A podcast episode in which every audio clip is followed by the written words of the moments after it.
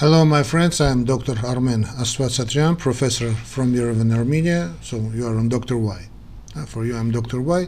So when we talked about approach to the gastrointestinal patient, uh, I forgot to talk about. Actually, not forgot, no, no time to talk about functional, functional gastro, gastrointestinal illness functional functional word functional means uh, functioning huh? function is a greek term uh, means uh, work. When we talk about in medicine about functional disorders functional illness functional problems it means there is no pathology in, uh, in the in the body. For example functional gastrointestinal illness not pathological disorders not pathology pathology in organ but function problem is with functioning or functioning of normal organ. Okay, so means good functioning means good working. Okay, we translate from Greece, from Greek, not from Greece, uh, Greek from Greek. so often, no objectively measurable structural or psychological abnormality for gastrointestinal complaints is found, even after extensive evaluation. Such patients are said to have functional illness, which accounts for 30 to 50 percent of referrals, referrals of referrals to gastroenterologists. Actually, not only gastroenterologists in cardiology, in general medicine. More than half of the problem are so-called functional. Uh, means once again no pathology in the in, the, in, the, in the level of uh, organ, but pathology in functioning due to brain, of course. So often, once again, no objective, measurable structure or psychological abnormality for gastrointestinal complaints is found even after extensive evaluation. No psychological, uh, we have to find anyway. So, but no measurable structure abnormal, structural so no. When we talk about once again functional problems means no structural disorders, no objectively measurable structural disorders. But psychological abnormalities, yes, I am not agree with the author. So such patients are said to have functional illness, functional, huh? no structural, which accounts for 30 to 50 percent of referrals to gastroenterologists. Functional illness may manifest with upper and or lower gastrointestinal symptoms. No, for example, the classic is uh, irritable bowel, bowel syndrome, but we will talk with that once later. Irritable bowel syndrome. Functional gastrointestinal disorders are disorders of the gut-brain interaction. Gut-brain.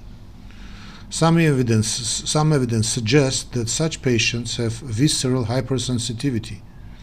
A disturbance of nociception is which they experience discomfort caused by sensation. For example, for example, luminal, luminal distension. Yeah. A peristalsis that other people do not find distressing at all. Hyperreactivity, absolutely. Just functional disorders are classified by symptoms related to combination of not only visceral hypersensitivity but also motility, dis- motility disturbance, altered microbiota, mucosal and immune function, and central nervous system processing. In some patients, psychological conditions such as anxiety, with or without aerophagia, conversion disorder, somatic symptoms disorder, or illness anxiety disorders. Uh, illness anxiety disorders, uh, previously called hypo- hypochondriasis, hypochondriasis, hypochondric patients. I don't know why now they talk about illness anxiety disorder. It's the same thing. Huh? Illness anxiety disorder is previously was hypochondriasis. So they're all of them conversion disorders, uh, somatic sim- symptom disorder, illness anxiety disorder are associated with gastrointestinal symptoms.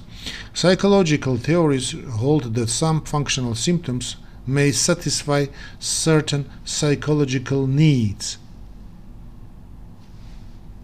For example, some patients with chronic illness derive secondary benefits from them, from being sick.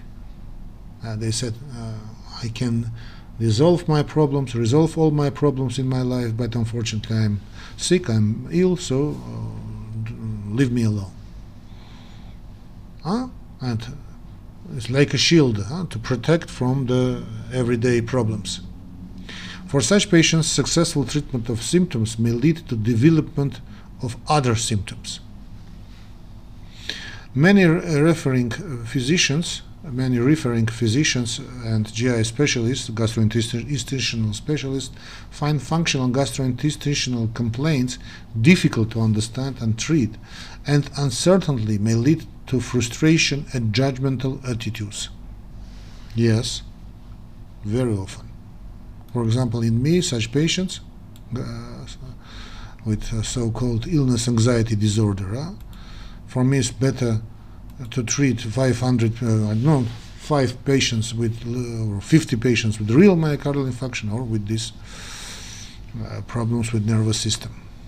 It's very difficult to treat. First of all, difficult to explain that patients are okay, no structural disorder, it's absolutely impossible to, to explain.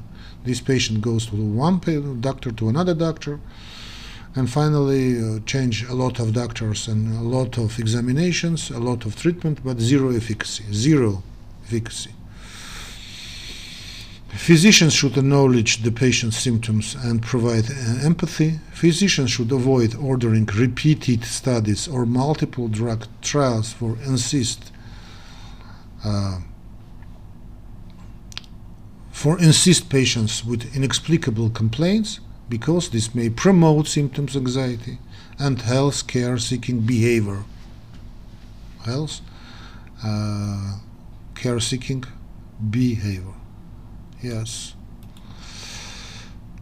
So when symptoms are not suggestive of serious illness the physician should wait rather than embark on another diagnostic or therapeutical plan.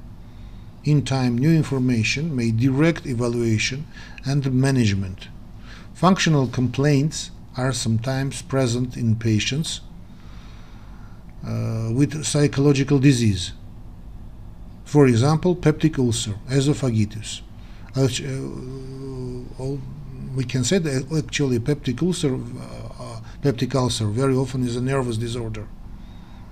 Yes, so without treating nervous system, it's very difficult to treat peptic ulcer.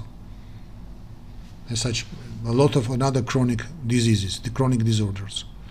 So functional complaints are sometimes present in patients with psychological disease, psychological disease, esophagitis, peptic ulcer. Such symptoms may not remit, uh, remit even when the psychological illness is addressed. In some patients, testing uh, for example, computer tomography may identify incidental abnormalities that are unrelated to the symptoms. And patients said, aha, we, on the, for example, computer tomography, they find something not okay in the, for example, in this situation in gut, in bowel, this is my problem, and they said, I am okay. Yes, it uh, unrelated to the symptoms. Very difficult to explain, but you have to. So actually, uh, that's that's enough.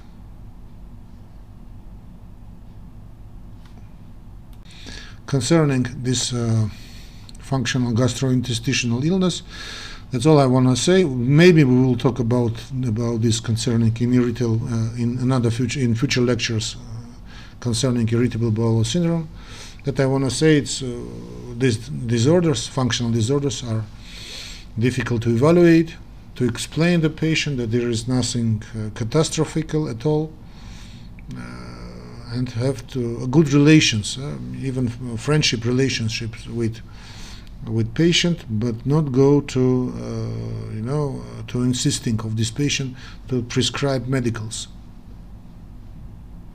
Be careful with this. So that's all concerning gastrointestinal functional uh, disorders, illness. Thanks for your attention. Don't forget to uh, help us in, terms of uh, subscribe. Don't forget to subscribe. Um, put your likes, finger up, huh?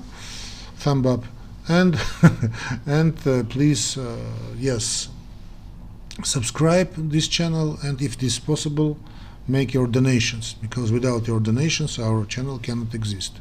How to make these donations you can find in description of this video or directly by youtube. Bye and have a nice day. See you in another lectures. Bye bye